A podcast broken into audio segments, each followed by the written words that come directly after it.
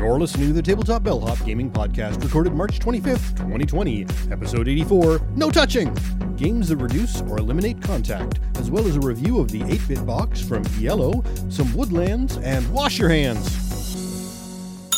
Hello, and welcome to the Tabletop Bellhop Gaming Podcast, episode 84 No Touching! Games that reduce or eliminate contact. From Hamilton, I'm Sean, and live from Windsor, Ontario, the Tabletop Bellhop himself, Moe T. I am the Tabletop Bellhop, your cardboard concierge, answering your gaming and game night questions and striving to make everyone's gaming experience better. Let me put my years of game playing, event organizing, and game night hosting to use for you. I'd like to welcome everyone here in the lobby on Twitch. We start live every Wednesday nights at 9 p.m. Eastern at twitch.tv slash tabletopbellhop. Yeah, though we obviously don't get the show started right away, sometimes we do a little warm up at the beginning to give time for people to show up. Tonight's one of those nights. Uh, tonight, should have been an AMA. We apologize. Usually, the last Wednesday of every month, we do an AMA and ask us everything, anything, everything, whatever. Ask us questions live on the show. But you know what? With everything going on in the world, we completely forgot. Plus, we've had some urgent questions go on that are a little more based on current events. So we thought we'd dive into those. And what that is, is I've been getting a bunch of questions on what games might exist that limit the possibility of transferring things. So, games with very little physical interaction between the players, where they don't need to be close to each other, or there's little to no shared components or cards or anything being passed around. Now, in addition to that, I've got a review of the 8 bit box from Iello, and I got a play of Woodlands from Ravensburger. That'll be in our Bellhops Tabletop segment in the second half of the show. We love interacting with our listeners and viewers. Each week, we're going to highlight some of our interactions with you fine folk. We'll share some feedback we received, comments on our content, and maybe some gaming discussions we've been part of. We want to share what people are saying, both positive and negative. We get better with your comments and suggestions, and if you'd like to let us know something about the show, send your feedback to mo at tabletopbellhop.com and or sean at tabletopbellhop.com. That's S-E-A-N. Uh, you can also hit us up on social media. I'm everywhere as Tabletop Bellhop, one word. And I can be found everywhere as Dark Elf LX. So, up first, a comment from Phil Hatfield about our House Rules episode. I don't mind house rules, either in RPGs or in board games. It is important, though, to let people know which, if hmm. any, house rules house rules you are using. I do house rules in a number of board games. If I play with others, I always make a point of explaining why I use particular house rules and explain the regular rules and why the house rules are utilized. I use house rules with Roll Through the Ages, the Bronze Age, by doing just one die roll a turn. The reason is because we played it wrong for a month or so before realizing the mistake and playing it by the rules. And we disliked the game when we played it by the rules. So we went back to the way we'd done it from the beginning. I also house rule Lewis and Clark by not allowing people to play people and helpers and collect absolutely nothing. It doesn't make thematic sense to send someone to go hunting and send a helper along and not have them actually hunt at all. It also stops gaming the mechanics of the game by wasting cards to avoid penalties, while at the same time not taking resources which could delay you as well. I hate when people game the mechanics of a game. I've also house ruled Starfleet Battles, so it plays more quickly. I'm also currently working on house rules for XCOM the game and Dinosaur Island, the former to remove the need for the app, and the latter to allow for variances in the dinosaurs. Wow, thanks for the extensive comment, Phil. Uh, one thing I gotta say, you say he doesn't like house rules much. It of kind of sounds to me like Phil likes house rules, or at least making his own. Uh, the important thing that he said there that I think really nailed it on the head was the first thing he said right at the beginning, and that is communication, letting people know. You don't want to sit down and start playing anything and then have someone at the table be like, oh, wait, no, sorry, we don't play it that way. I also love the fact that he actually explains why the house rules are there. So here's where the original rules are. Here's what we changed, and here's why we changed it. That's really cool. All right. So Jim Hayden seems to have found our Race for the Galaxy re review. They took the time to comment to say, Thanks for that. I found it really interesting to read. It's a good idea to look back at classics we still enjoy and rethink just why we do. Plus, thumbs up for talking about the expansions. Personally, I only got the game two years ago and have been really enjoying the base set, even though I've got the first two expansions but not played them yet. Building up to it. Cheers! Well, thanks for the comment, Jim. I love the fact that people continue to discover stuff in our backlog and the, even on the older stuff on the blog, the older articles. It's always interesting to see what's getting hits and what's not. As for Race for the Galaxy, I strongly suggest, Jim, that you get Gathering Storm into the mix as soon as possible. It's the one expansion for Race I think is a must own and a must use. Now, the rest of them, totally up to you. 100% optional. Toss them in, take them out, doesn't matter. But personally, I won't play Race for the Galaxy without Gathering Storm unless I happen to be teaching a new player. But if that new player already knows games, I'm even going to throw it in for that. All right, well, back to house rules with Stuntman, who writes I generally do not like house rules. I think some of the house rules came about because people misunderstood the rules of the game. I do recall when I first started playing Monopoly, I was just taught by other people. Then one day I decided to read the rules. I was really young and had difficulty with some of the terminology, like mortgage. I didn't finish reading as my comprehension was not high enough to understand all of the business terms. I've more recently understood how wrong I have played all along. I have made house rules on games that I did not like before. I house rules Star Trek Starship Tactical Combat Simulator to add some Starfleet Battles shield rules to the game. It made the game more interesting and made it worth putting up shields. Just doesn't seem right when you play Star Trek game and choose not to put power to shields on some ships because it's a waste of power. My friend and I made house rules for zombies because we just hated the game. We never played it again, even with the house rules we came up with. It was interesting that some people house rules open money in Power Grid. I did not realize hidden money was to stop AP. Mm-hmm. Am I replacing? I am replacing with chips. I prefer hidden money because when you have auctions, hidden money makes it difficult to know how much you think you can outbid opponents or push them to spend more. I would use some type of shield to hide the poker chips I have the deluxe version, and the small plastic, plastic tokens for money are easy to hide, but hard to stack and easily slip out of your hands. Stacking chips help you count your own money so you can easily know how much you have. I do a lot of analysis with my own money, regardless of whether or not it's hidden from others. Chips make it easier for me to analyze my own money more than bills.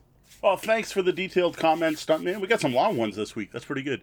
Twice in one night, we got uh, Starfleet battles coming up too. Now, I own Star Trek Three, the tactical combat simulator. I got that uh, going back. I ran a game of Star Trek, the FASA version, like in modern times, not when I was a kid, not in the '80s. Even Sean came down at the time. He was in a, Etobicoke, came down to play it, and it was so good that I rushed out to get the new deluxe second edition box set that came with those rules. Now, unfortunately, we never played again. So I've heard that the Star Trek 3 Tactical Combat Simulator is like a big deal, and some people love it. And there's a big, um, I don't war is a bad term, but clicks that some people prefer Starfleet Battle, some people prefer the combat simulator. But I haven't actually sat down, but I gotta say, not having shields, not being able to put energy to shields just sounds wrong in a Star Trek game. Like, to me, that that's almost a core, like, it's the first thing they say. Like, red alert, energy to shields. Like yeah. I'm pretty sure how that's how every encounter starts. And thank you for telling us about your other house rules. All right. Well, another comment on an older topic of gaming with kids. John Re- uh, Reiher, Reiher, Reiher. Sorry, sorry about the pronunciation there, John. Uh, I got my grandniece and nephew a copy of my first Carcassonne, and they loved it. So they're on a good start. Well, thanks, John. My kids loved that game when they were younger. It is a really solid early kids board game. Uh, they've now since moved on as they got older, but you know what? They were playing with that one constantly, and it was one of the few they could play without parents around. It was simple enough for them to pick up and still fun. Well, continuing with the gaming with kids topic, Seth has some cooperative suggestions. Hello, and thank you for this list. I may run a couple of these ideas past the other half. Here at our place, we have a couple of favorites that our little ones can play pretty easily. Pirate Attack from Jekko, Dejeko is a really simple pirate themed card game. It's cheap, very portable, and even offers some light strategy. Acrobat from Janod is a tower game that can be played cooperatively. Build the biggest tower, or competitively. Try and make the game difficult for the others. It's got fun little pieces and is very colorful. Both of these games are pretty fast and can be, can be played by kids as young as four. Well, thanks for the game suggestions, Seth. Uh, these two games I've never actually heard of myself. I don't remember ever seeing them in stores. They're not ones we saw when we were shopping for our kids, but they do both seem to be available. I jumped on Amazon; they were both there. I got to say, looking at them, Acrobat in particular looks really cool. It looks like a lighter version of a popular uh, dexterity game, an older one called Villa Paletti and it looks very similar to that, but a kid's version with these acrobats where you stack them up and there's multiple layers. Looks very neat. All right, well, we'll be sure to put links of both of these games in the show notes. Next, we've got a comment from Levi Mote, the designer of Horizons, on our Extermination expansion review. Levi writes, Playtesters told us one of the reasons they avoided 4X games was the extermination axis. We wanted to package the main game without that axis for those players and add the option as an expansion for those who enjoy extermination. Well, thanks for the comment, Levi. Um, I said this last time I was talking about Levi. I love how awesome it is when a game designer actually takes the time to check out things like reviews put out by content creators like us and even better when they actually comment and interact with us about those about those reviews and what we put out which is pretty awesome so th- thumbs up just for that levi What's interesting about this and Levi's note from about the the um, playtesters is I saw it. Like I saw it in real life. I saw it happen. So when we introduced Horizons to Ian at the CG Realm, like Sean was even there. It was the last time he was down. We were playing it.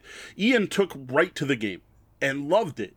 And except for the problem he was having, he couldn't sit for too long and had other things to do. He would have played two, three times right then in a row and asked me, please bring it back next event. So a month later, I brought it back and we sat down. And this time we had a five player game and we start playing and I, I had thrown extermination into the mix and wow he did not like it well at least the Viliox alien part he was all for the new Suns thought that was great loved the new starter allies but man he hated the Viliox PvP abilities. Like right away, he started and he got a, a, defensive card, and then as soon as one player attacked another player, he just went on a vengeance. And he's like, "I'm not enjoying this. This isn't as fun. I feel like I have to tiptoe around now, and I I don't know what to do." I he basically said, "Feel free to bring this out. I'll play again, but if you put those Viliox cards, don't even ask me to play." So, wow, like like that. It was such that strong a reaction. Like, it was that big. I do say though, personally, I still think it should have been in the main box. I think the cards should have been in there, and then just have a section in the rulebook that says if you don't like 4X, don't use these five cards. If you like extermination, use it. Though I get it, you got to make money. I get the whole selling expansion packs, but I would have rather had it in there and take it out rather than add it if I want it.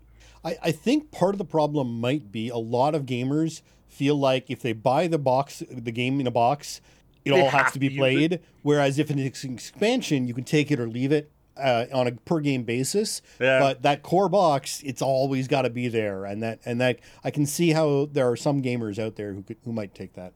Yeah, maybe package them separate. Maybe that's the secret. Like put a little separate pack yep. and label it 4X pack or something, but still put it in the box. I, right, that's well, a yep. That's a personal pet peeve of mine. I, I, hate buying incomplete games where it's just very obvious that this should have been in there, was part of it, and got pulled out. It's interesting to note it is the designer that did this. Though it wasn't like the publisher took his design and split something off. Well, that's it for this week's comments. Thank you to everyone who shares, comments, and interacts with our content.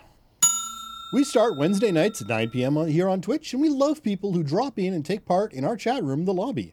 If you're here live, remember to stick around as we continue the show after the double bell with more chat and some content that otherwise only our patrons get. I this week we've got a package so dang big it can block out the sun. I am to open later tonight. So tonight we're talking about games that either reduce or eliminate uh, cross contamination, basically. Um, games where you're not sharing components and you don't have to be right next to each other basically. Now i admit i had a rough rougher time than i expected finding games for this list. Like when someone first asked me this question there were a couple that came to mind right away. I was like oh yeah this this and this. No problem. There's some great suggestions. And i put those out to those people that brought it up. But then i'm like oh, i'm gonna do a whole blog post about this. And we're gonna talk about it on the show. And man i was like there's got to be more. It just kept feeling like like I've, I've got a pretty good list. We'll get to that when we get to the next segment. But it just felt like i was missing like I don't. It feels like I'm missing a genre of games or something, and I'm just totally not getting it. Well, except for RPGs. RPGs we don't talk about the show. These are both board games. RPGs, of course, would be the whole genre of games where you don't have to share anything, and you guys can be across the world with video conferencing software. So yes, I missed uh, RPGs, but that was intentional.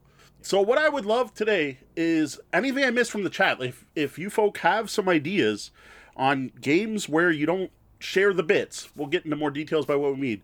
I would love to hear them. Like I saw there's already one really terrible suggestion in the chat, but that's the only one I've seen so far. Yeah. We are not allowed to play Twister. No. Twister would be the exact opposite of what we are supposed to be playing. And no now, pie face or um, what's a the the one with the stupid mouth thing that makes you spit everywhere. Oh. Uh, or shut or your any mouth. Or any of the booger related games Yes. which you shouldn't play anyway. Well, yeah. uh, or toilet related games, which again you shouldn't play anyway. Um, Don't step on it. We're all stepping on the same poop. That's probably a bad one. I don't know. Uh, now, one thing we're not going to discuss in this uh, is additional ways to play board games. That like uh, so, Vorpal board would be the the most recent example I can think of. These are digital telepresence rigs. Um, that's not what we're talking about in this episode. We're talking about people in the same house who are locked in a room together or locked in a building together, but are still trying to isolate some. Uh, my my st- uh, my case in particular, uh, my wife's a nurse, and we have to isolate from her, but we're all living in the same house.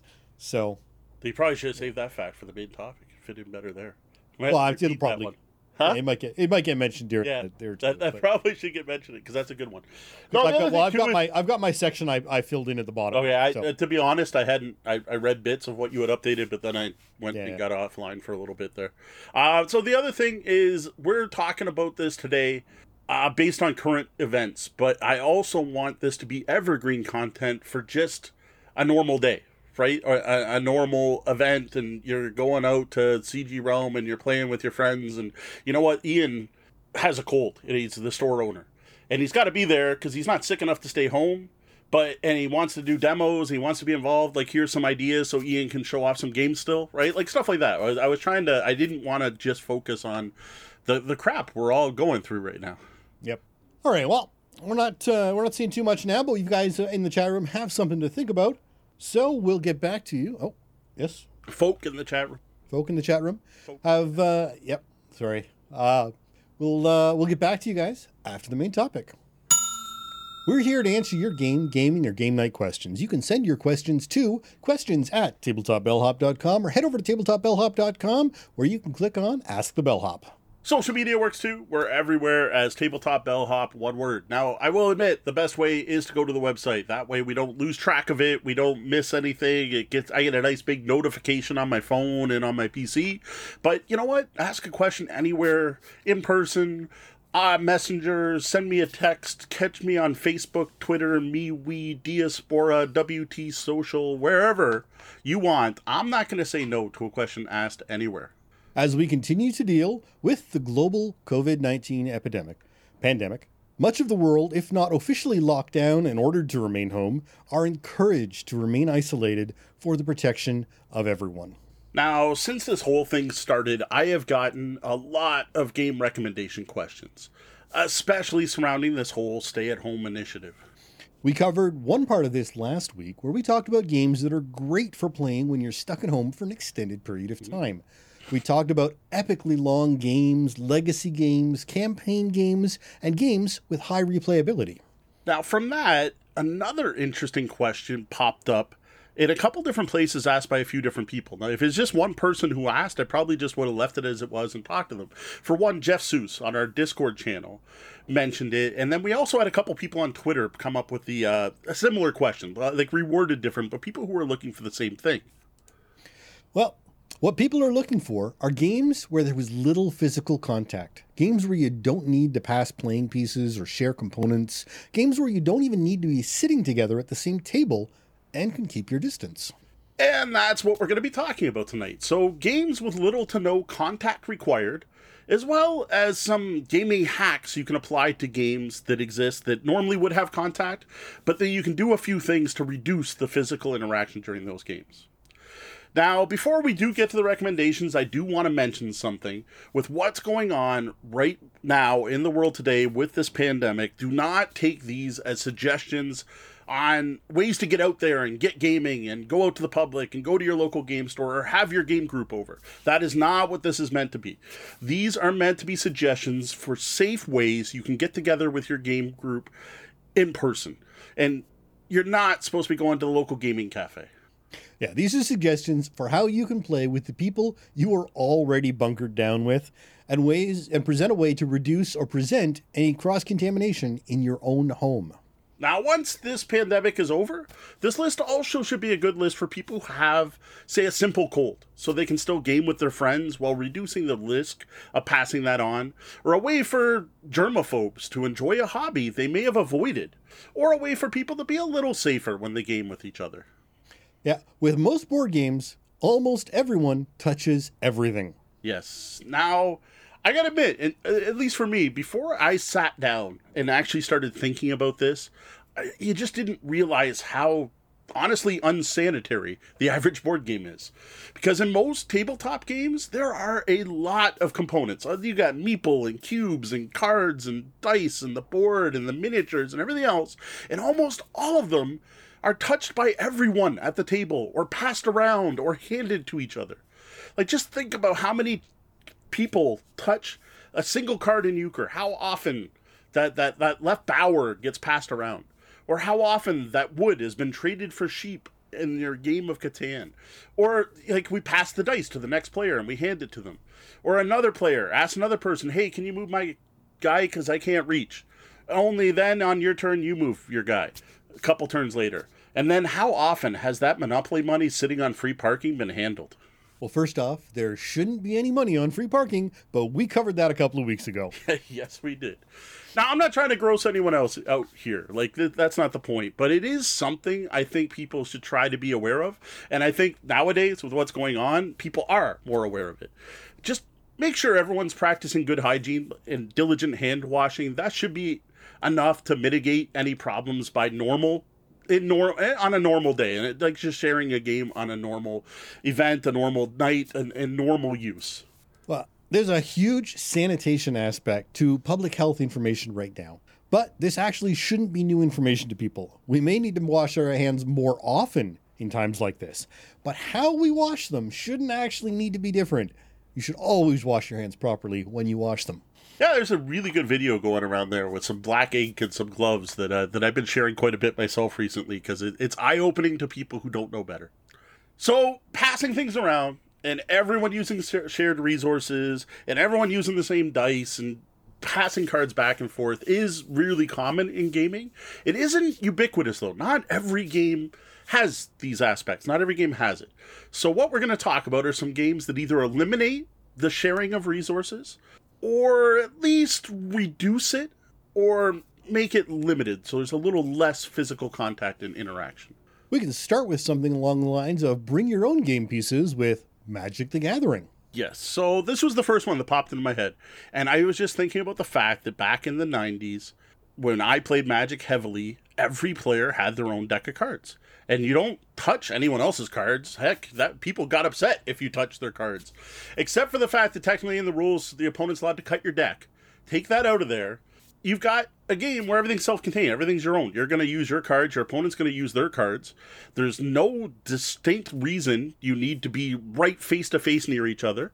Uh, now I do realize nowadays with Magic there are tokens and plus one counters and stuff like that. As long as everyone's got their own and you're not sharing from the supply, I think it's a perfect game for being able to play with someone else where you don't actually have to touch anything the other people are touching.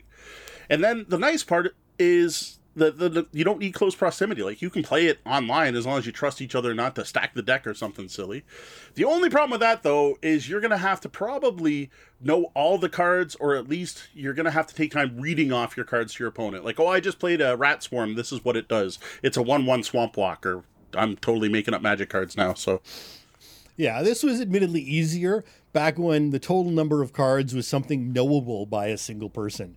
Nowadays, it's a bit trickier because you simply can't know all of the cards your opponent may, might play. Uh, my online play uh, on Arena has been, you know, every time I go up against somebody else online, they play a card I've never seen before. Every time. Um, and uh, when you're playing in Arena, that's easy because you can just hold mouse over it. But it's a little harder if you're playing with real decks. Uh, but if you just take your time and talk with each other, there we go. And that was Magic the Gathering. I bet you there's people out there that know every card. I think I've probably. seen some of them on Friday Yeah. nights. All right, I specifically called out Magic the Gathering because it's the most popular collectible card game out there. But pretty much all of the CCGs, all of the card games out there, all of these two-player dueling deck construction games work. Uh, the thing is, make sure everyone has their own version of the additional components, right? So, like, I, I don't, I haven't played it in years, but my kids got into Pokemon for a while, and there's a coin that needs to be flipped in Pokemon pretty often. Well, you just make sure you each have your own coin, and there's damage tokens. Well, you each have your own supply of damage tokens, and you put your own tokens on your own your own pocket monsters. Uh, even like Ashes, Dawn of the Phoenixborn, which is a really neat dice based collectible, or not even non collectible, but dueling card game. As long as you each have your own set of dice and your own tokens and everything. Uh, the other one I thought of was Keyforge, but then I realized it's actually a bad one because Keyforge, there's an awful lot of giving people your cards or taking from them. I noticed the, the few times we played Keyforge, we, both me and Sean dove into that game and it died off, sputtered out pretty quickly. Yep. But I remember there was an awful lot of, oh, here's your alien, I put this under here, and I take this from you, and I get your top card off your deck. So may not be the best choice because of that. Yeah. Uh, Pokemon, especially. I know when, when I was playing that with my kids, we all had our own things, and we never yeah. never touched each other's. You played on your own little game surface and went to it. So those were other some other dueling card games.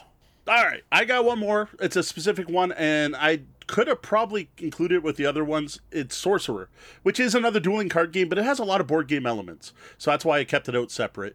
And I realized as I was talking about other dueling card games, there is a problem in Sorcerer. There is one of the lineages that powers up by taking other people's cards, the arthropod followers. So don't as long as you don't use that faction. Now the trick here, and the reason I wanted to put this one first, because we're going to get into this with other games later, is it's a game with a board. But as long as you just have one player do all the stuff on the board, you remove that level of interaction or that that level of contact. Because yes, there's going to be three locations, but as long as one player tracks the damage on those, and at the start of each round tells you where, like, hey, I want my guy at that one, and just one person does all the the interaction with those. Now again, you're going to want your own stuff, so you're going to need your own omen tokens. You're going to need your own set of dice. That way, nothing needs to be shared. Now, White Wizard actually sells these all separate. You can get a Sorcerer dice set, you can get additional tokens, but having two core sets is probably the safest way to play because that way you're not sharing anything. Because otherwise, at the beginning, you're going to be somehow going to have to divvy out the cards between the two players. Uh, which, again, if you have to do that, just make sure you proper proper hygiene. Go wash your hands before you start playing. But two core sets is definitely the safest way to play Sorcerer. And there's a good chance that if you're a fan of the game, you'd have bought your own corset anyways. True enough. so that was Sorcerer.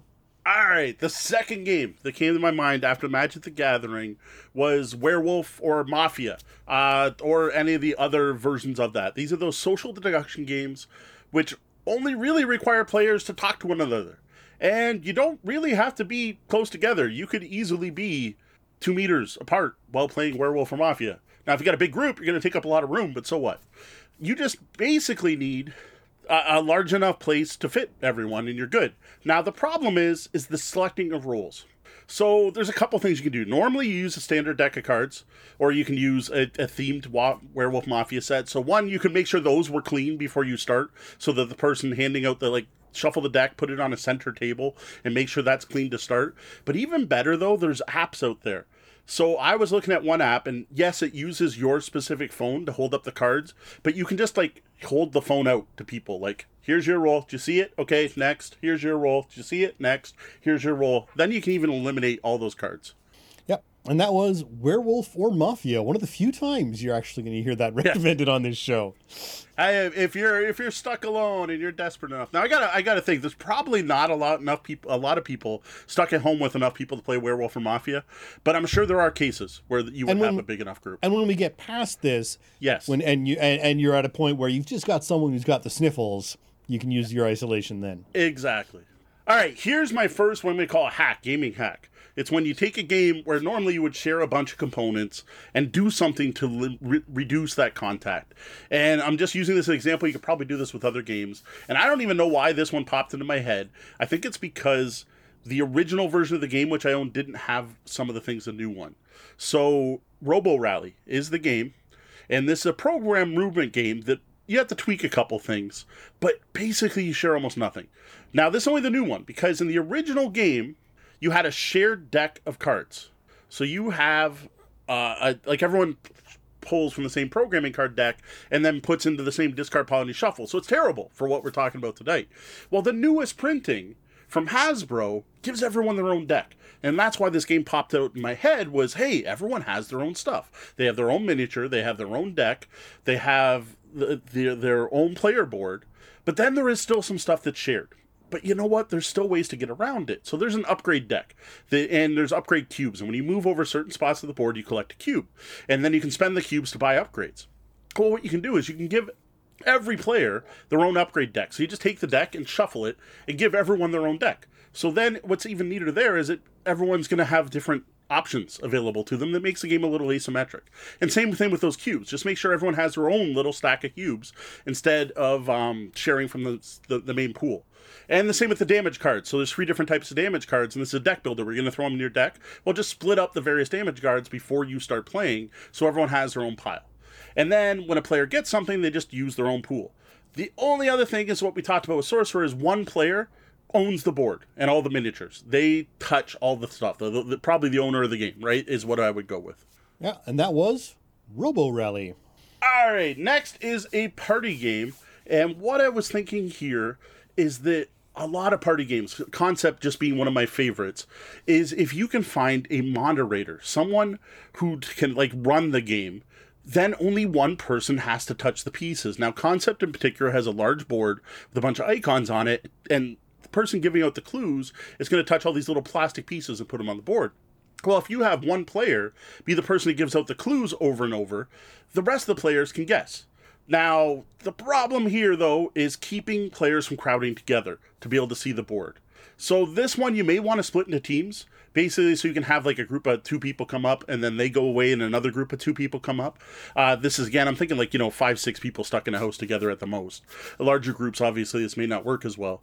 The other thing though is you can pick up an xl playmat which is huge. Like this thing is massive. That makes it a lot easier for people to see from further away so uh, I find uh, this one a bit riskier than most because the personal space issue yeah. on concept is is probably the most violated uh, of the games we've chosen here. But, uh, you know, there are ways. So that was concept. Yeah, again with low player counts, right? If you if you're only playing four people, you got one person to this side, one person that side, two meters apart. They should be able to see it. And again, these are also suggestions for when we're not under quite as strict restrictions. Once once things have been lifted. All right. Um, during our, our intermission or before we started here, I mentioned I'm not going to talk about RPGs, and some people are going to think this is an RPG. Personally, I think it's more of a hybrid, and that is For the Queen. This is a card game where players are improvising, creating characters, and the relationship between those characters and their queen while on a journey to a foreign country. Now, normally, this game is all about passing a deck around. So you have a deck of cards, all the rules are in the deck of cards, everything you need is in the deck of cards. You normally would read from it and then pass it, then the next person would read and pass it. Well, just remove that passing. Have one person ask all the questions, read all the rules. Now, there is one other shared component, and that is an X card, but the only thing you have to do here is replace it with a hand signal. Whatever you prefer to use, crossing your arms, whatever that happens to be, you just replace it with a hand signal, and you know what? With this game, players don't even have to be in the same location. Um, with today's video conferencing and messaging software, you don't have to be in the same country to be able to play for the Queen. So there is no need to be in close contact for this game at all. And I believe it is available on Roll Twenty specifically. Yes. Yeah, it is, but it's like ten bucks. So you gotta you gotta buy it if you do it that way. But that is cheaper than the physical game. I'm actually tempted to pick it up because I don't own the physical game, and it would be a way to have the game. All right, well, that was For the Queen. All right, having one person do all the work is going to be the theme for the, the next few, possibly the rest of our suggestions. So another one is Legacy of Dragonholt. This is it's sold as a role playing game from Fantasy Flight. I would say it's not. Uh, it's an adventure game that basically uses mechanics from the old Which Way style books that many of us grew up with. Uh, mostly like the fighting fantasy Way of the Tiger style of books. Now, normally, the game requires, again, players to pass around the book so that everyone has a chance to do the reading, and then all the other player and all the and um, pass around the dice because there's die rolls involved, and all the other players giving input on which way to go. Well, again, just have one player do the reading and the dice, while still getting all the input from the rest of the group on which decisions are made. So if it's Sean's turn to read, it's also his turn to make the decision. Well, I'm going to read for him, but it's still his turn.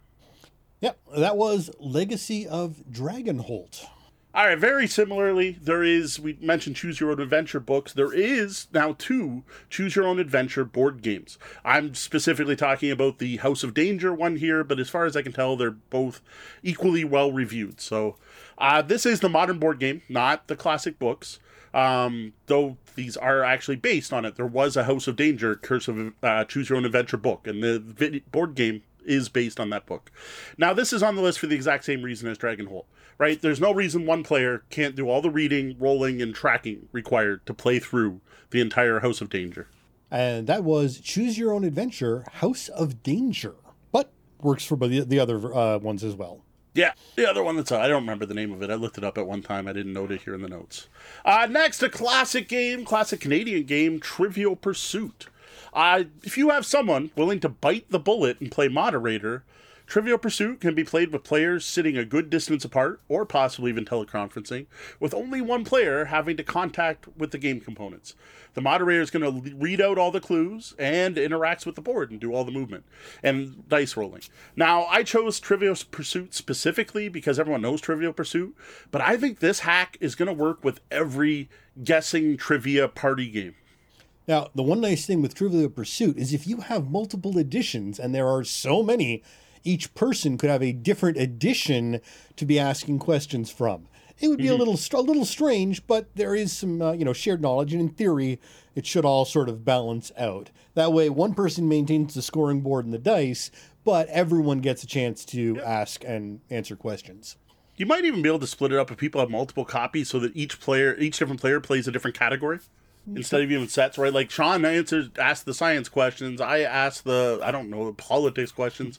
this shows how long it is since I played any edition of Trivial Pursuit. I think sports is one of them. I don't even know. It's been a long time. Well, that was Trivial Pursuit. Or really any other trivia question asking game. Yep. All right, the big boy, uh, Gloomhaven. So this Deanna asked me to put this on the list because, to be honest, she pointed out I, again, as long as you make one player in charge of everything, which I admit is a bit of a burden, like setting up the board and moving everything on the board and tracking all the conditions, all an individual player needs to touch are their own cards. Their the their own deck, their own damage deck, and their own their own whatever the, the class deck, right? Um, there's no reason I need to move my miniature or I need to help set up. Like, it, I obviously want to do that on average day just to help, but there is um, no reason one person can't do the work. Now, what I do strongly recommend though is if you do this, get the excellent Gloomhaven Helper app. It's literally called Gloomhaven Helper. That will eliminate more than half of your components and stuff you need to track. And the other thing too is if you've got one person doing all the other stuff, someone else take over the app and do all the apps part and split that up. Yeah, the app uh, the app for Gloomhaven really does make a huge difference uh, in in managing things, not only just in the normal game, but also if you're working on isolation. So that was Gloomhaven and the Gloomhaven Helper app.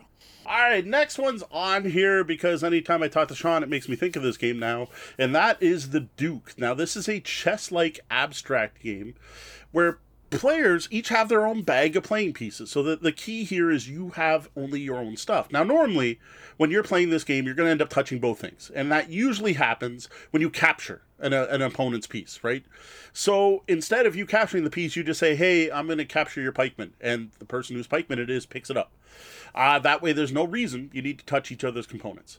Now, of course, this works best if you each own your own copy, but as long as things are sanitized and clean before you start, it's you take your bag, I'll take my bag. Now, I picked the Dukes. I love the Duke, but really, this applies for chess itself, or checkers, or war chest, or any of these other abstract strategy games with capturing. Again, just get it through your head. Remember, because that's going to be hard, that you let your opponent pick up their own pieces. Yep, absolutely. Uh, and again, if you are sharing uh, components, let them sit for three days between playing, especially if you can't uh, you can't clean them if they are uh, you know if they will absorb water like cardboard uh, pieces and things like that. Uh, the virus only lasts on cardboard for 24 hours, uh, and that was the Duke and other similar games yeah, I kind of picked one game to highlight each thing. So another one here. Um, this this basically again could have been with the card game. So it's Star Wars Destiny. I, I actually um, advocate this, this game way more often than I probably should. It's it's a solid game. My my daughter loves it, so that's part of it. So the thing here is this is a combination of dice game and card game. And it has all the isolation benefits of a trading card game like Magic the Gathering, or the ones we talked about earlier. Because players can construct their decks and select their dice in private, only touching their own stuff, before getting together, and then when it's time to play, you just kind of make sure everyone has their own resources. So in that game, there's um there's money, there's resources, and damage counters. Make sure you each have your own set. There's no need to even play together, to be honest. This is another one that'll work good over teleconferencing. Excuse me, teleconferencing. But again, that's a little rough if players don't know the cards by sight. Absolutely. But that was Star Wars Destiny. All right, this is our last one. I told you I don't have a very extensive list this time, though I admit some of the games we mentioned are kind of broad generalizations for game types, and that's kind of what this is. So this one, I got to give credit to Jeff Seuss and our chat room for kind of talking about this game, talking it up because he recently played with his wife, and when he described how they played, I realized this might be perfect for when you're trying to produce contact, and that is Sherlock Holmes Consulting Detective. Now you can play this mystery game with one player doing all the component manipulations. So thing, same thing, one person's going to control the board and all the pieces, where the other players help with the deductive part. Now, even better, in this game, you can kind of split the duties. So you can have one person hold the newspaper. You have another player who's the one who's interacting with the telephone registry, and another player's got the notes and taking notes in their notepad.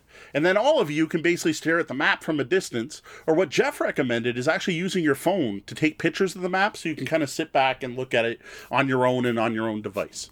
And again, this is one example, but there are multiple. There are multiple Sherlock Holmes consulting detective games or other detective mystery games like this one. So I'm more looking at the broad genre of the game, but specifically calling out this one. Yeah, absolutely. And the uh, the great hack, it really is a great hack. Taking pictures of the board game, uh, of any board that you're using yeah. on a game, can really help minimize contact with that board from players. Uh, and that goes for a lot of games. Even if you're, I mean, we use that. Well, we use that on uh, Legacy of Lopan when we all had yes. to we needed to leave the game and, and we, we knew we couldn't left it set up so we all took pictures of our player boards in the game and three weeks later when we showed up we had it all set up exactly as it was when we left the nice part about that too is one of the things you do want to avoid at this time, and it's one of those you're going to forget. You're, you've got all your own components, you got all your own stuff, but then everyone's going to come and lean over the board at once. You don't want to do that. You're trying to avoid that right now. So being able to, to go up one person at a time and look at the map is kind of a pain. Oh wait, did you see this road over here? Oh hold on, it's your turn to come look. Right, take a picture of it on your phone, walk away, and then you can share what you're what you're talking about. Your your phone or mobile device. And that was Sherlock Holmes Consulting Detective. Well, that's the end of the games list we have, but I had a few suggestions that I compiled to uh, sort of give some extra hacks and help in helping out people keep that isolation. So mm-hmm. there are other steps that can be taken for not only play with others, but even with your own home when someone will be going out and getting groceries and things. People, even if we are isolating, we are still unfortunately or fortunately forced yeah, to have some contact with others and the outside world. And my first tip is sleeve cards. Because if you're playing your card games and you've got sleeved cards, you can dis- disinfect them. You can wipe mm-hmm. them down with a Lysol wipe or a rag that's been sprayed down with your disinfectant of choice. Um, you know, sleeved cards means a way cleaner and more sanitary card game. Uh, and that goes for anything. I mean, honestly, card games are kind of gross in, if you if you think about them in the big picture. Uh, to next... be honest, I agree. I, I play unprotected. That, that's a personal preference, but it's definitely less sanitary. It, it's something again with, with what's going on. You're more aware of these things, and I'm like, yeah. oh, there, there's a reason to sleeve cards I hadn't thought of before. I personally hate that, that, that it becomes slippery and they're hard to yeah. stack and they're hard to shuffle. Plus, I don't play. In my opinion, if I play a game long enough that the cards get ruined, I'll just go buy another copy of the game because I obviously love that game and the person who designed it deserves my money again. I wouldn't feel guilty buying another copy of Terraforming Mars for the amount of times I got out of there. Yep. Now the other thing too is technically you can buy cheap enough sleeves that you could just toss them out and re-sleeve, but that's a lot of time to spend. Yeah, yeah. So next up, latex gloves. Now do not go out and buy these. Please do not go out and buy latex gloves. But if you have an open box of latex gloves, the hospital isn't going to want that. So you can slip on a pair to use while you're setting things up. Mm. Just remember if you are wearing latex gloves for some purpose, don't touch your face. The moment you touch your face, you have now defeated the purpose of the latex gloves in both directions, both protecting others and protecting yourself. And note Sean's restriction on not buying them. That's in, during the current pandemic when the world returns to normal. Feel free buy latex Yeah. gloves. Absolutely. Uh, there's something you should always have around your house, really. Um, I And, have. and even even just not even necessarily latex, like your your usual kitchen gloves. If you're that concerned, especially nowadays, just when setting up the game, right? So the, quite a few of the games we mentioned earlier have shared components at the beginning of the game, right? We're talking about splitting decks up between players. Well, wear the gloves while you're doing that splitting up, right? So when you're setting up Sorcerer, get a hold of the person you're playing with, ask them what heritage, lineage, and I forget the domain they want to use, and get those out using the gloves, and then you can stick to having your own components after. So next up, UV sterilizers. Now, oddly enough, I discovered that this is something that some people have in their homes sometimes. Okay. Um, now, follow the instructions, and because they're all going to be different, uh, but be careful because these things are really prone to breaking down. Uh, even in the hospitals, they break down regularly. So if you're using them a lot more than just cleaning off your cell phone every once in a while, which is what a lot of them are made for these days, they may break down a lot quicker than you expect. Than you know, once a week throwing your phone in there for a while. I don't have much to say on that. I didn't know that was even something Yeah. people bought at home. So Yeah, you can. Uh, I, I found them on Amazon for like 75 bucks. You can get one that's about the size of, of most uh, large phones okay, for cleaning for cleaning your phone. fair. But uh, now, next up is, and this is something that really we should all do more often, regardless of whether there's a pandemic or not, and that's table cleaning. This right now is super important. Sanitize before and after. Yeah, There are lots of cleaners out there, so if you aren't hoarding bleach wipes, you probably have a spray cleanser and a clean rag you can use to give those surfaces a good wipe down, again, before and after you're done.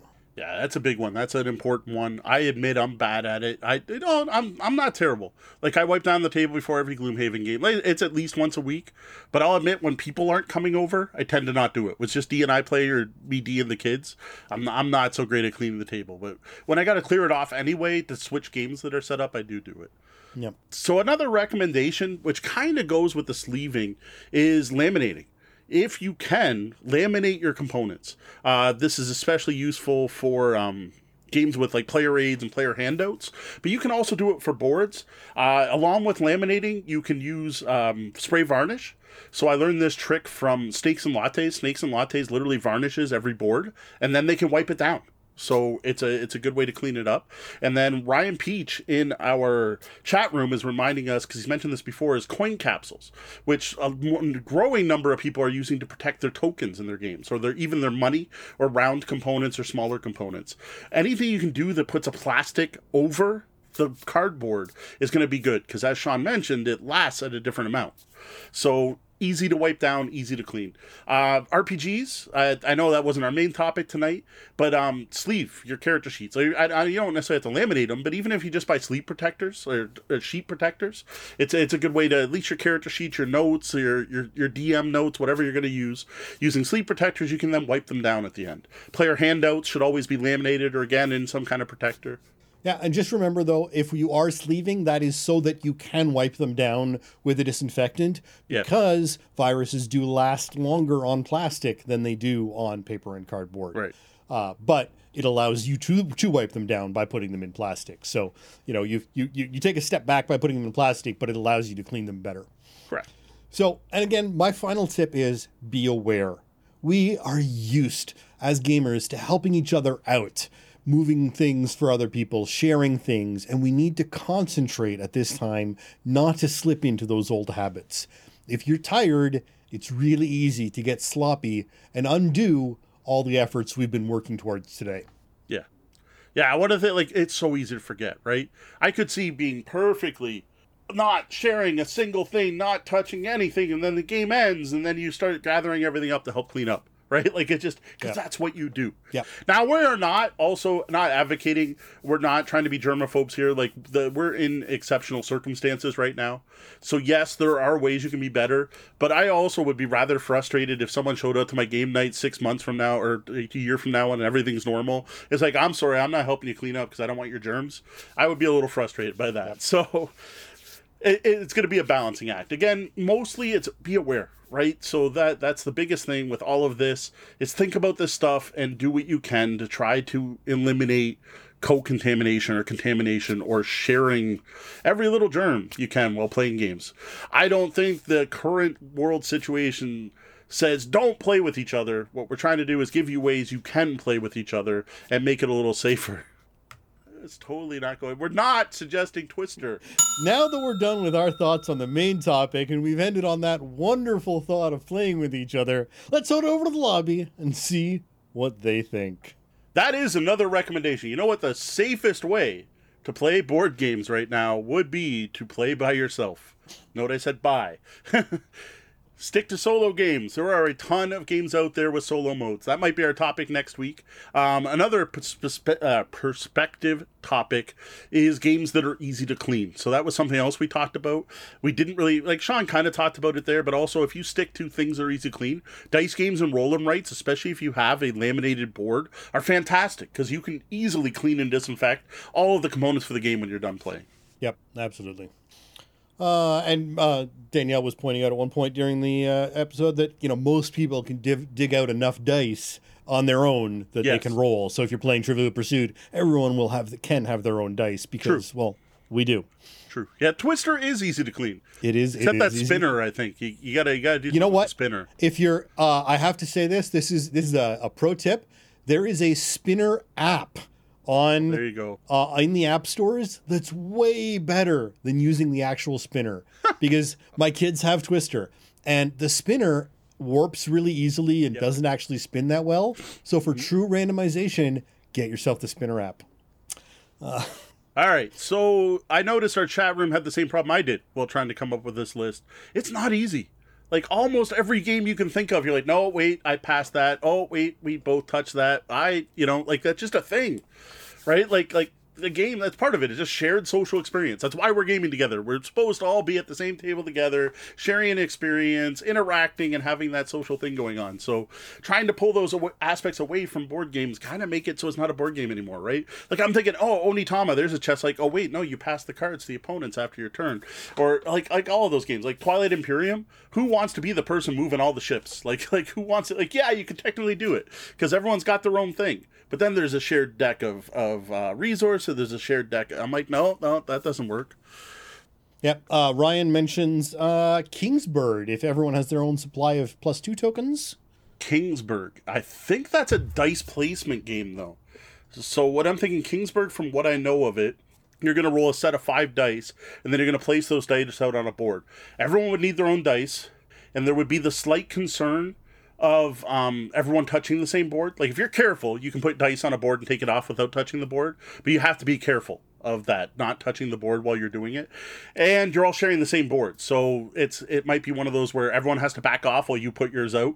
If you're trying to keep that two meter distance, have everyone stand away from the table. Okay, I'm going to take this action. I'm going to take this action. I'm going to do this thing, and then you back up, and someone else goes in with their own dice and does their thing. Right. That's that's the only concern I can think of. Um, what I can't remember in Kingsburg if there's if you need to remember whose dice are which, but you can do that easy enough with different colored dice. Yeah, there's colored dice in Kingsburg. It's already it's it's blue. They're blue, black, red, white, yellow. There's colored yeah. dice. I, I don't know. I, I admit I don't own the game. I've played uh, my friend Jamie's copy a couple times. I don't remember if there's anything else. But yeah, you just have to be careful to place the dice without touching the board. Um, I thought there was a deck where monsters come out or something, but that might be something one player could do yeah, how many games have stealing mechanics where you take yeah. stuff away from other people, right? Like yeah. it just oh, it's it's it's shocking how common shared resources are, right? Like like there's enough games maybe I, if they come with enough cubes, I'm using cubes as a generic for resources here. You might be able to give everyone their own pool. Like I'm, I'm thinking Gold West, right? There's probably not enough in there, but if you gave everyone enough silver, enough gold, and enough wood, and enough thing, they had their own little pile of stuff. But then yep. there's still the map. Like you're going to end up touching that board. Yep. No, absolutely even even something as as uh, as sort of asymmetrical and separate as uh, Terra Mystica. You know, there's enough. There's enough. Well, there's those, the terraforming tokens. Like it's just, it's a big pool because they're not the same on both sides. Yeah. And and again, like yeah, you might be able to have one player move everything, but you need to be close. You need to be able to look at the board. You've got your little power pools. Uh, there's the oh, I build a bridge, so I'm putting that out. It just again, it's it, that's really risky. There's a lot of stuff being touched by different people. You also have the pool of that one definitely wouldn't work because of the pool of um, I can't remember what they're called, the technology cards or whatever. Oh yeah, The yeah. the things when you when you build Yeah, A, a sanctuary, you're Yep. taking from a pool right there. So right there, it wouldn't work. yep, So that one's disqualified. yep. Yeah, Wallace is on my shirt somewhere. So Luckily- uh, Luckily, we've got Board Game Arena for Terra Mystica, so yeah. we can. So that's that's the other thing, right? This uh, we obviously didn't go there this week. Maybe that's something we're going to do next week. Is obviously the safest thing you can do is is play solo, or play digitally, play online. Play. I'm on my computer. Sean's on his computer. We don't have to be together. We can be across the world. That is obviously the safest way. But you know what? I'm stuck with these people in my house. I want to play games. I want to play games with them, right? Like that's. I said games. no, no. I just think about how you're stuck with these people in your house. Oh, uh, it's terrible. I hate this. Horrible. Stuck with. I can't believe it. Oh. See, we're we're all kind of uh feeling the cabin fever here a little bit. Yep. No, absolutely. So I mean, I I did not see any other recommendations in the chat. So uh sleeving being in, uh, uh important, Yeah, Sleeving and the coin, the coin protector is, you know, again, coin protectors. using using plastic to protect so that you can disinfect is the key. That's that's that's the whole thing. You use the plastic so that you can properly disinfect things. Very true. All right. We got to talk to Nightbot. They keep just tossing the same quote out. I know. I don't again. understand why it's not randomizing well. I need to take a look at that. I, it's a great quote, but it, it does need to be uh, randomized. Welcome, Zalipa. That's a name I don't recognize from the chat. Yeah, and there was We there usually was try to say hi to new people, but we don't do it while we're in the middle of a segment. we're not ignoring you. I always I always do try to at least get a hi in the chat, but uh, not not out loud uh, sometimes. Oh, nice, nice, busy chat. Thank you all. And you can still chime in if you guys, you folk, think of one while we're going. Feel free to, to point it out. I would love to add to that blog post. Like, And uh, and Vixen Dex. There's another another new one. Oh, sorry, Vixen Dex, and also uh, sorry. Azwipe. Does it's that- Sweet Bay. Sweet Bay? The Sweet Bay was in earlier. Yeah, and High Yeah. Dex. All right, uh, and uh, yeah, there's a few new new ones in there. All right, moving on. We keep growing with the support of fans like you, so please take a minute to subscribe, follow, like, rate, review, click on the bell, thumbs up, retweet, share with your friends. We're looking to grow the brand even more, with several things in the work, works, and we're only four people away from our YouTube channel hitting 400. Three people, three people now away from hitting 400 uh, uh, subscribers on YouTube. Yes. So now's the time to get in on the ground floor. We want to hit arbitrary round numbers because they're important. They make us feel validated. Absolutely. Sign up to receive Tabletop Bellhop Weekly in your inbox. Once a week, I send out an email that recaps all the content we release in the week previous blog posts, new podcast episodes, reviews, and anything else we create. This week's will be going out tomorrow. I did not get to it today, unfortunately. You can sign up at newsletter.tabletopbellhop.com, and I have to remember to not keep saying the rest of that automatically. Yes, yes we we do it. There is technically a spot to subscribe on the sidebar, but now that we have Mediavine, it's just hard to find. It's there. Absolutely. It's technically there. So if you say it, it's not going to hurt anything. All right. So a note on our live stream. So except for this show right now that you folk are watching and uh, that you're welcome to join every Wednesday, uh, everything else is on hold. Right. Uh, we stopped doing Thursday night streams a while ago. I finally took that off the schedule. But most importantly, is Friday nights. We probably are not going to be doing anything on Friday nights for the foreseeable future.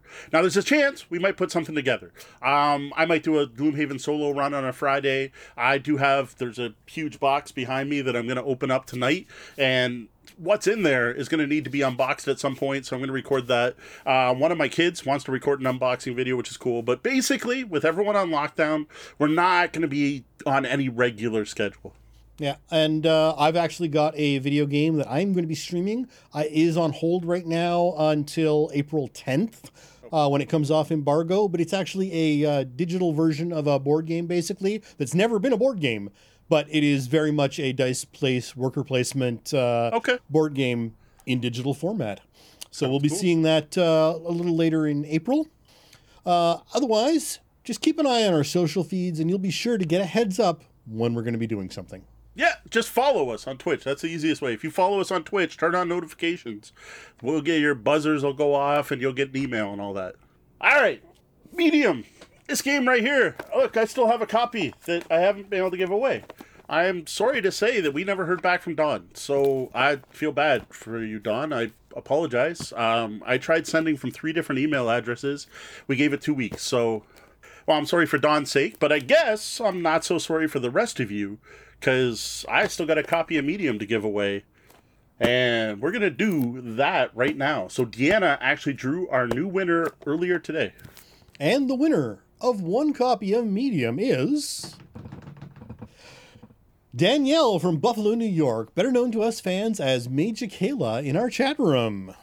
Congratulations, Danielle. Uh, we'll get in touch soon to get your address and get your copy of Medium in the mail as soon as we can. Though I gotta admit, things may be delayed. I don't even know what's going on with the post office right now. I don't even know if they're open to accept packages. I assume they are. But it might be a little bit before I can get this out into the mail. Up next, a review of 8 Bit Box from Iello. Full disclosure, I brought home a review copy of the 8 bit box from the Iello booth at Origins 2019. Uh, the 8 bit box is a gaming system. It was designed by Frank Crittin and Gregory Lagari. Or Largi, sorry, I apologize for mispronouncing the name. It features art from Jean Baptiste Reynaud and was published by Iello in 2018. Now, this is true for the base game as well as the three games that are included with the original game box. Despite the fact that it's one of the first videos we ever recorded, our 8 bit box unboxing video is still one of the best ways to see what you get with a copy of 8 bit box. Uh, now, I'm not going to go into detail about all the bits and everything you get here. Uh, you can see that on the video, or just check out the blog version of this review where I do detail all the different components. What I will say here is that I was overall impressed by the quality here, especially the player controllers, like the the player pieces, the the I want to say player boards, but they're not boards. They're shaped like controllers. They are well designed, look like actual video game controllers, and they work perfectly during gameplay. And while I haven't played the game a ton of times, they seem sturdy enough to stand up to repeated use. So you call this a gaming system. What does it mean by that? All right, so similar to the way the Nintendo Entertainment System is a tool to play various different video games, this is a tool to play various different board games. Now, the game comes with a range of different components, enough components for up to six players that are meant to be used by all of the various 8 bit box games. And some components can be used in some, and some aren't in others. Now, three of the games that come with this, three games come with this original box, and they each individual game also has some of its own components as well that you're going to mix with the stuff in the core set. And there are other games that will be able to be bought separately, in theory at least, because right now Iello has released one other game. So there are a grand total of four different games that can be played with this system. Now, each individual game, they call them cartridges, which I thought was cute, and the boxes look kind of like a Super Nintendo game. So each individual cartridge will have additional components and rules on how to play that game using the components from the base game in it. Now, well, the components are shared. The actual gameplay is completely different in each of the various different games. So how about you tell us with the about the three different games you get with the core box, starting with Pixoid.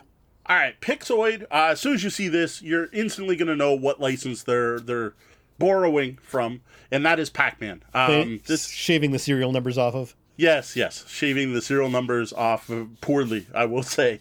Uh, this plays three or four players in about 50 minutes, so super quick game.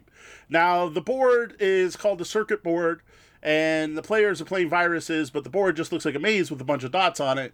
And well, the viruses kind of look like ghosts, and they are trying to catch Pixoid or Pac-Man or yeah, Pixoid in this case. Anyway, so each round, uh, a different person's going to take on the role of Pac-Man, Pic- Pixoid.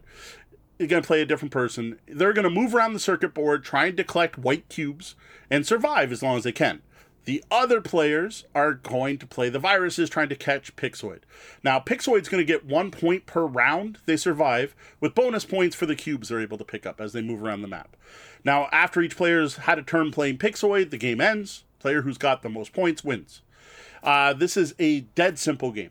All you are doing on your controller is programming two things. Are you moving up, down, left, or right? And how far are you moving? Up, down, rest, or right. That's it. Everyone does that simultaneously. Once everyone's ready, you flip it up and then just do it on the board. If Pixoid gets caught, round's over. Otherwise, just keep going until someone catches that little Pixoid guy. All right, well, simple enough. But it sounds like you probably need more than just two players to really make this one interesting. After all, it took three ghosts to make Pac Man interesting. Yeah, this one literally says three or four players. Doesn't even recommend playing it at three. What's interesting is um, this actually, possibly many of these games might actually fall under our earlier topic of tonight's show which I was just thinking about while describing Pixoid, as long as everyone had their own set of white cubes. Now, as for the game itself, it's dead simple. Uh, it's really simple to set up. It's simple to play. Everyone gets it. Like as soon as you set the map, people are like, "Oh, I'm on board. I know what this is. This this is Pac-Man." Uh, it's a quick, fun distraction. I do find though it's way too short. Like 15 minutes is pushing it. It really doesn't take that long. What I actually recommend recommend to make the game a little more interesting, especially because you can have a bad round in this, is give everyone two or three turns. And I got to say, to me, that actually makes it feel more like the actual game where everyone would have three lives. And the other thing I would do is change up the starting spots because normally the starting spots are, are delegated by player color, but just mix them up because the boards are actually different. So just switch them, like everyone rotate clockwise, just to make it a little more interesting. Yeah, I think well, this system suffered from, if anything, a lack of focus on how long it games should, how long its games should go, how what what the system is going to be used for. Yeah. Um, and so that was Pixoid. Now, how about you tell us about Outspeed next? I've played this one. Yeah, so Outspeed pays three to six players. Uh, this one you're looking at 30 minutes eh, ish, really depending on the number of players and the amount of talking. Now, this is an attempt to capture the feel of multi battle racing, multiplayer racing games where there's attacking the other players, battling racing games. Uh, Mario Kart, of course, would be the most famous nowadays, though this game seems to be based on an older SNES series called the F Zero series. Just has a sci fi look to it, but it's the same kind of game where you're racing and using power ups to attack each other.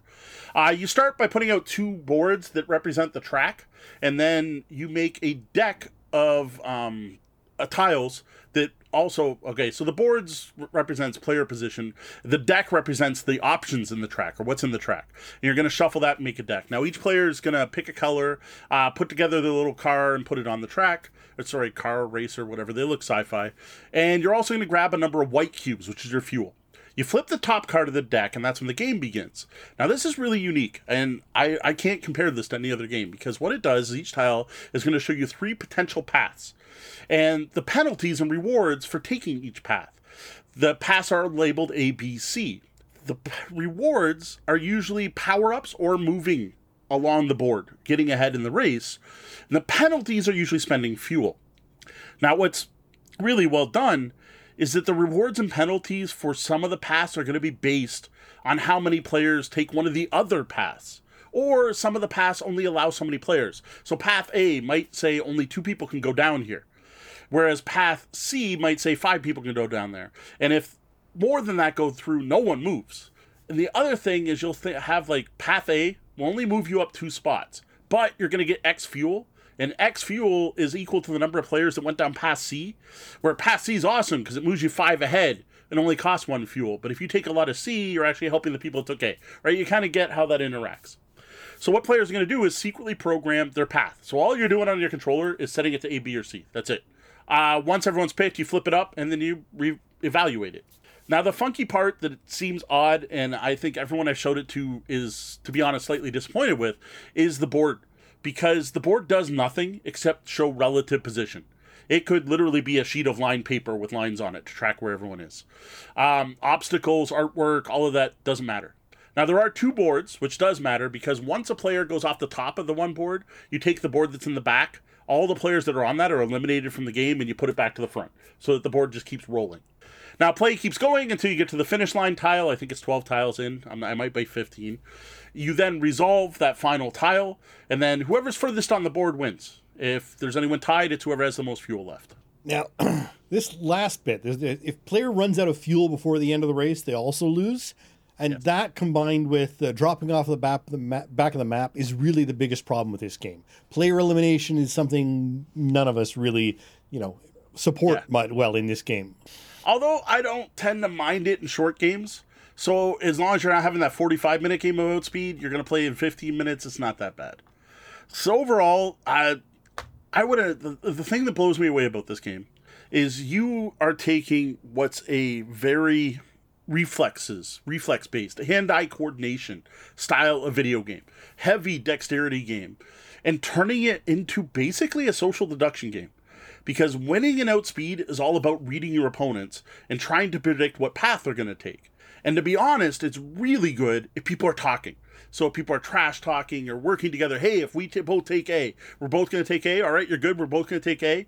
And then the stabbing in the back where it's no, I actually took C because I get a bonus if you take A, right? That whole interaction, the, the discussing which path you're going to take. And I find it works if you're playing silent, which I've done that. I sat down, played a game of Outspeed where no one just taught, they programmed the thing and played. It worked. But really shines when there's that whole cooperation and deception and, and social interaction of the game. My only complaint, though, is the track. Like, it, it's, to be honest, dumb. Like, I want the art on there to matter.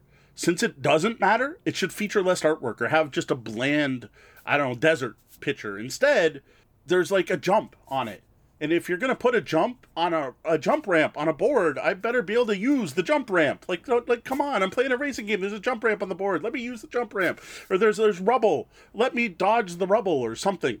Yeah, this I completely agree. The art's irrelevant, and that's a big disappointment when you've got what is actually a really good-looking board, and the memory of these games being obstacles to dodge. Yes. That's what these games were. And if you're trying to give us that feel of that game, you're failing really badly at it. Yeah, like like uh, it just totally and like if it wasn't there, if it was just uh, uh, I don't know. I don't know what I'd put on for artwork, but something with some nice thick lines that say one through twelve on them, and another one, and that was it. And it just showed relative position. I'd be like, all right, sure. Yeah. Now you got to try this last time you were down. Uh, it was only a three-player game with Deanna, and she got eliminated early. So, what'd you think of it for the the one play? Well, well, again, this box, uh, everything about this system is really great quality. Uh, it suffers from low player count. Um, it's a party game, and if you're gonna have a party game, you need a group party to play it with. Um, so that was Outspeed. Now the final game in the box is Stadium. Yes. So this is a team-based game, uh, four to six players that takes about 45 minutes. So this is the longest one. I'd say it would go up to an hour. But uh, the, one game we played definitely went over an hour. And that's going to be dependent on how many people you have, how much trash talking there is, how much interaction. Now, this is trying to be your sports based video games, the old Epyx games, track and field, Summer Olympics, Winter Olympics, or Winter Games, sorry, Summer Games, specifically Summer Games in this case, or track and field. That whole two button masher, left and right on your joystick, running games and jump and play through multiple different events and try to win medals. So we have the super quick Pixoid, Yep. Pixioid, the longer outspeed, and now the comparatively lengthy Stadium. Very true. And it's a, uh, what I like is they did a good job of showing off the different capabilities of the system by this. Now, Stadium, you're going to first determine which events are in your in your whatever it is, Olympics or whatever you're playing through, track and field, whatever it is, and you use those. You build a board, which looks like a big track and field track. Um, you're going to pick teams, so there's a red team and a blue team. Uh, you're going to pick a character. Uh, the characters are mechanically identical, but they technically have background and different artwork. So not much, uh, no, none of our much loved asymmetry here, but again, very much a party feature. You don't want you want a quick setup to, or you you don't want a quick setup game to suffer when you have too many choices. Uh, you know, setting it up. So you you Yeah, want it to be quick and easy. this, this is pick the character that looks coolest to you. Now you're going to play through 10 rounds. Each round's going to be a different event. Now each event is its own mini game that's going to involve one or more members of each team. Some events are just the person whose turn it is, and other events are the entire team. Now, every event is different, but there is some overall rules for the game, some over some commonalities. Uh, first of all, your goal is to win medals: gold, silver, or bronze. Now, some the team's just going to win a medal. So with two teams, someone's going to get silver or silver, someone's going to get gold. But other events, individual players can win medals. So you can actually have it where one team wins two, another one, one team sweeps, and so on. Now the overall goal of the game is to have the most valuable medals at the end, and there's a little scoring track to do that math to figure out. I don't remember how it works. Obviously, the player with the most golds might win, but if you have more silvers than the team with the most golds, you may win out based on points. Now, in addition to earning medals, every event is going to cost energy. Now, every character has their own energy pool, and it's something you each individually track and you manage your own character's energy throughout the game. Uh, most events are going to cost energy to take part. So it's like, hey, we've gotten to the sumo match. Who wants to take part? You all have to spend so much energy to take part. And then while playing, there's often, almost every event has some way to spend more energy. So if you're in the sumo event, you might be able to re-roll a die by spending energy, or you might get plus two on your dice, or you might get to do something extra. And that is what the entire game ends up about because the it, it's all about your energy. It's all about maintaining your energy. Because if a character runs out of energy, for one, they may not be able to enter certain events, and other chances they're probably going to be able to enter events and do poorly. Now, as for the individual events, um, there are a ton of different events. They all play completely different. They make full use of the various components of the 8 bit box.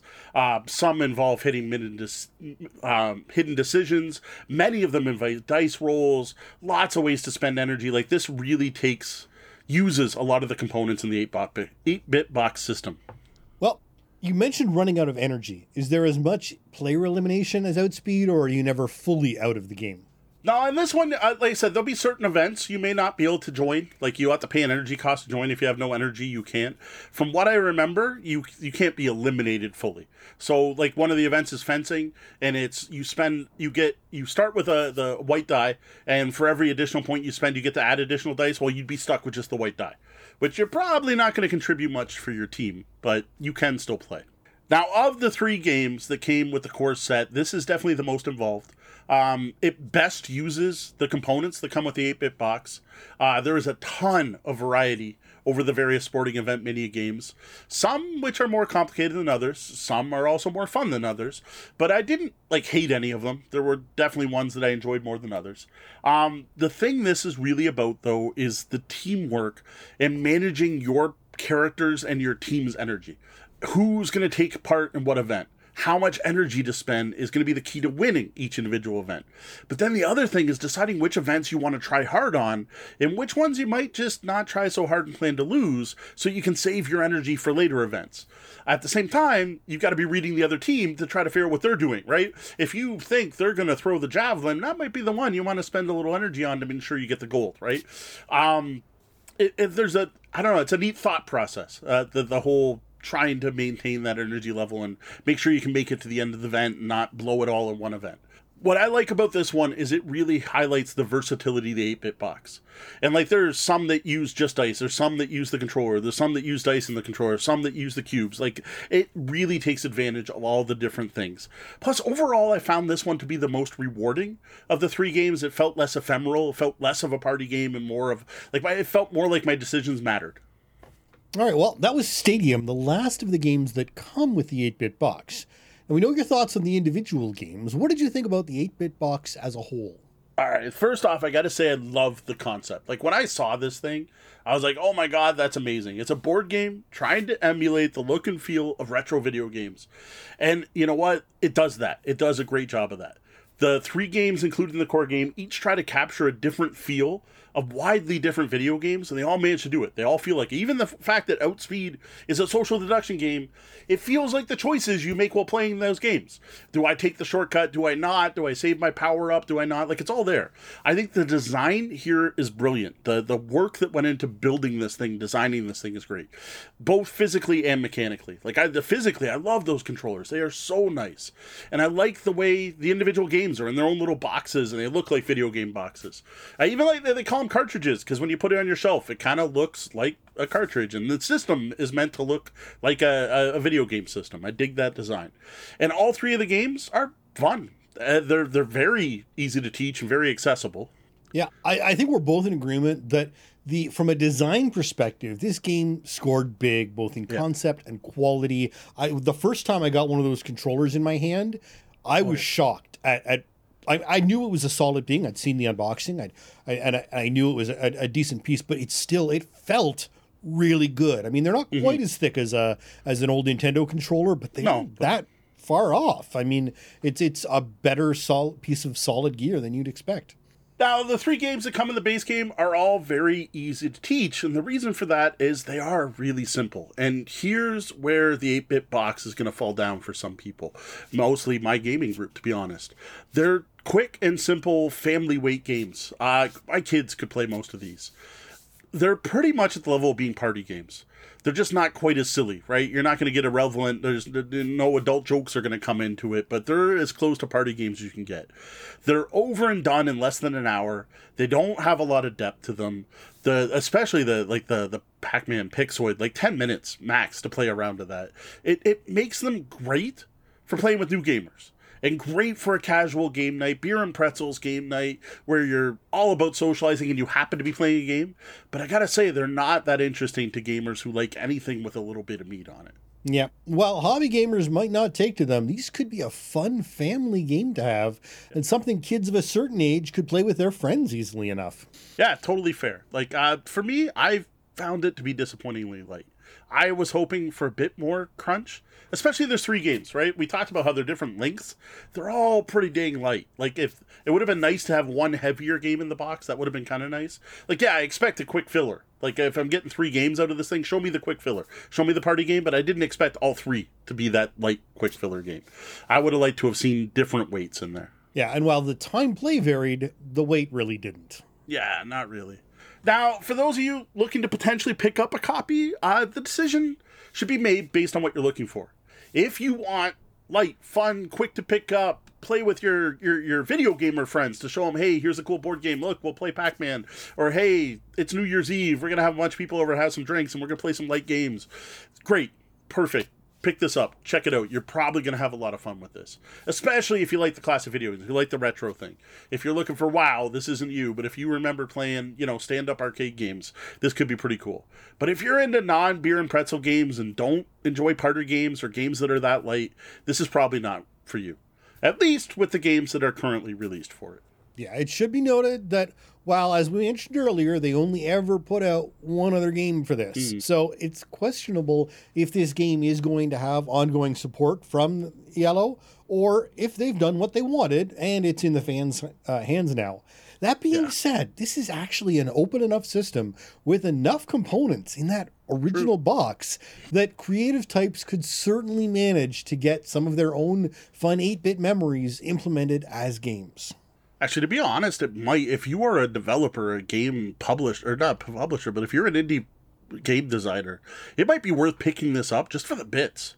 Yep. Like those controllers could be used for so many different hidden movement games. Absolutely. And and just a ton of cubes. Again, I didn't want to get into the components, but there are a ton of cubes in this game. There are some dice with some really unique um, sides on them, we'll call it, like the, the distributions. They're all D6s, but only one goes 1 to 6.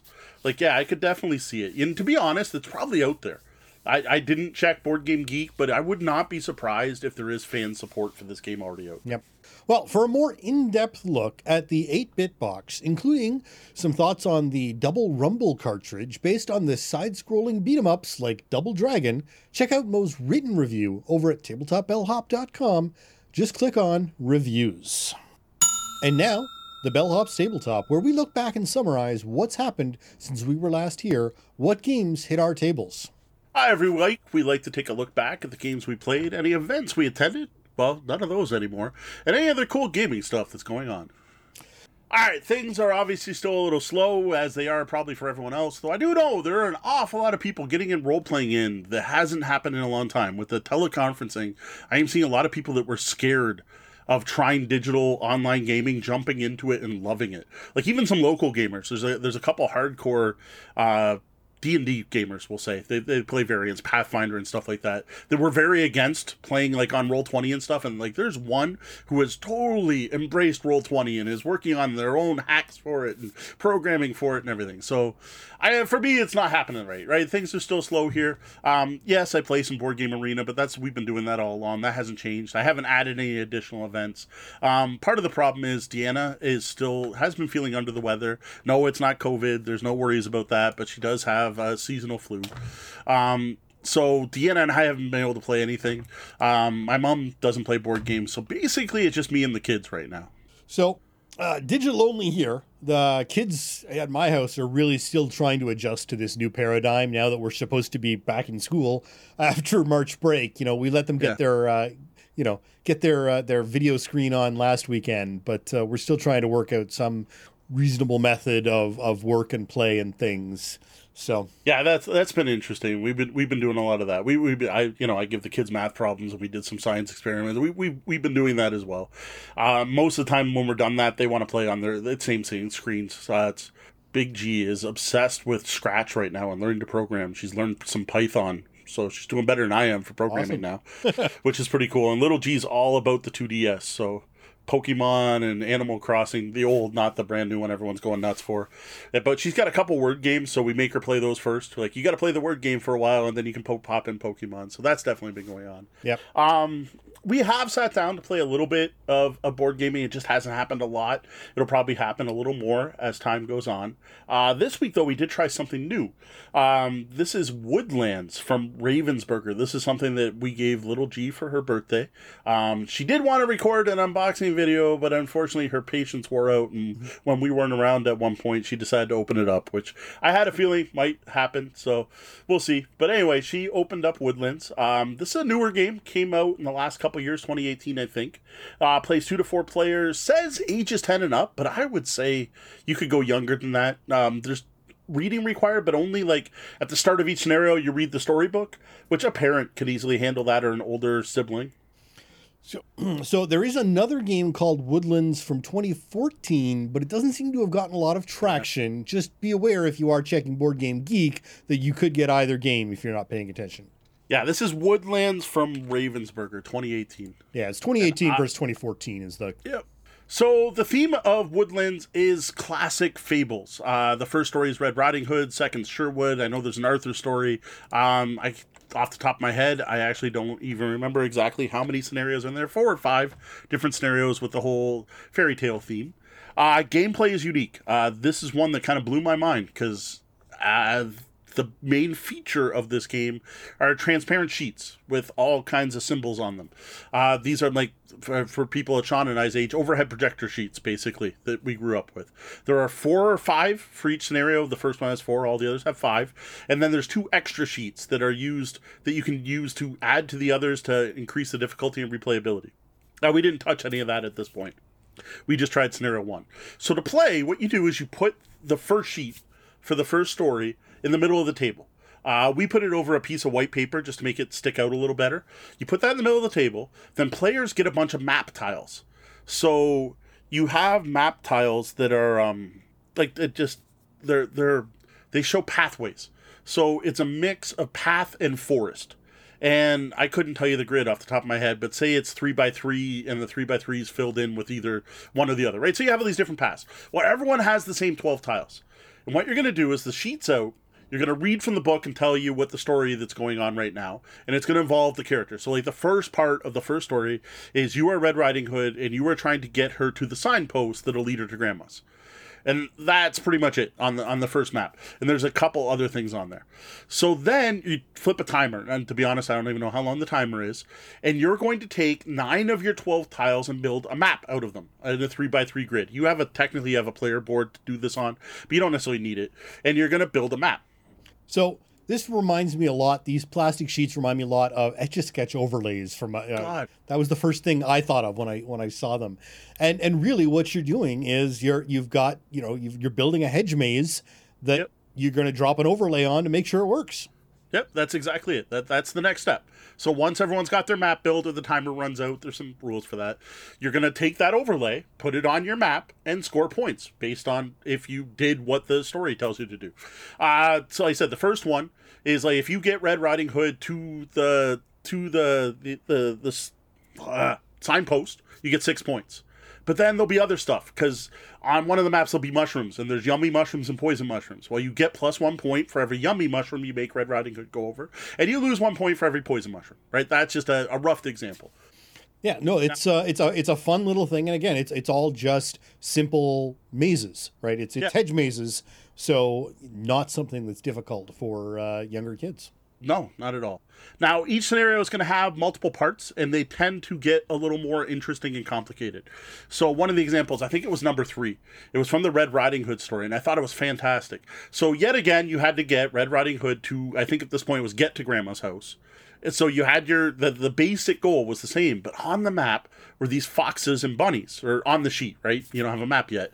And what you had to do is make sure the foxes and bunnies didn't end up on the same path because the foxes would eat the bunnies. And I thought that was really neat. And what was interesting in this one is actually also used the hedge part. They could, if they were on the same forest, the fox would eat the bunny, or if they were on the same pack, the fox would eat the bunny. So I thought that was really neat. Just as one example, and there's a ton of different ones. Now, you just keep playing until you get to the end of one story. You're going to get points on the end of every round. You add them all up, and whoever has the most points wins. Now there is more to it. Uh, there's keys you can collect, and in one chapter, and then when you're on a later chapter, it'll be a chest. And if you move over the chest, you get a random card, and that lets you break the rules in some way. Uh, there's also gems you can collect in four different colors, and there's a whole set collection element. If you collect gems of all the colors, you get bonus points. And then there's advanced rules, which I gotta admit I didn't touch. So, for example, the, the map tiles I'm talking about just have forest or clear path. Well, on the other side, they have like lakes and stuff. I admit I, we haven't gotten that far, so I don't even know exactly how those used. And there's some other stuff, like I said, there were two extra overlays you can add to any game. We didn't touch any of that.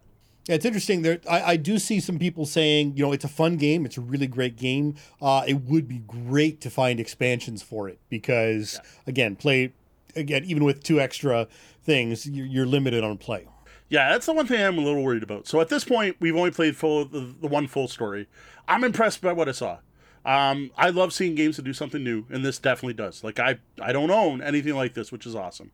And my girls loved it. They really liked it. Little G in particular really liked it.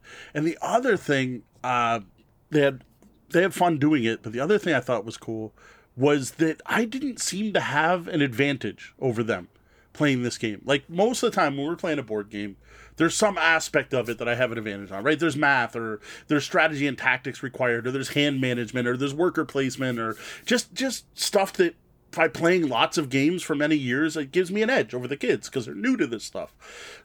Since this was just about lying down nine tiles and making a map, I didn't seem to like I didn't seem to have any extra skill at this from playing lots of games. Like Big G actually beat me out the last time we played. Like I I lost. I didn't even win this one.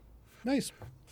Now replayability could be an issue. I, I honestly I don't know. Um, we've only played through the first scenario. There are only four or five in the box, but even replaying the first scenario, like I can see it working for a while, but eventually you're gonna remember which nine tiles you used. You're gonna come up with an optimum solution. Yeah. I don't know to be honest. Um, I don't remember what we paid for that. I don't remember the cost to know if it's justified. Component quality is really good though. Like just seeing the transparencies are really nice. At this point, based on like said, one play, this isn't a full review. If you've got grade school age kids, check this out. I think they're gonna have fun with it. Um, I'll let you know though as we get more plays in at replayability, the other aspects, what what's deal with the other sides of the boards and the extra tiles. So right now, I find it's on Amazon.com for thirty-five bucks. Yeah, that's Canadian. Oh, com come.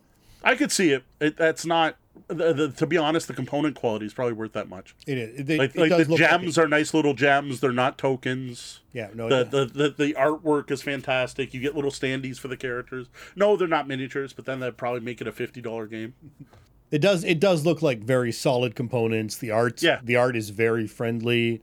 Um, you know, easily easily viewable. Now I, I can see how there might be some viewing difficulty just because it is a very visual game. Yes. Um, so you know, it, it wouldn't be something that I think we could turn into a game for visual visually uh, no, disabled I, persons.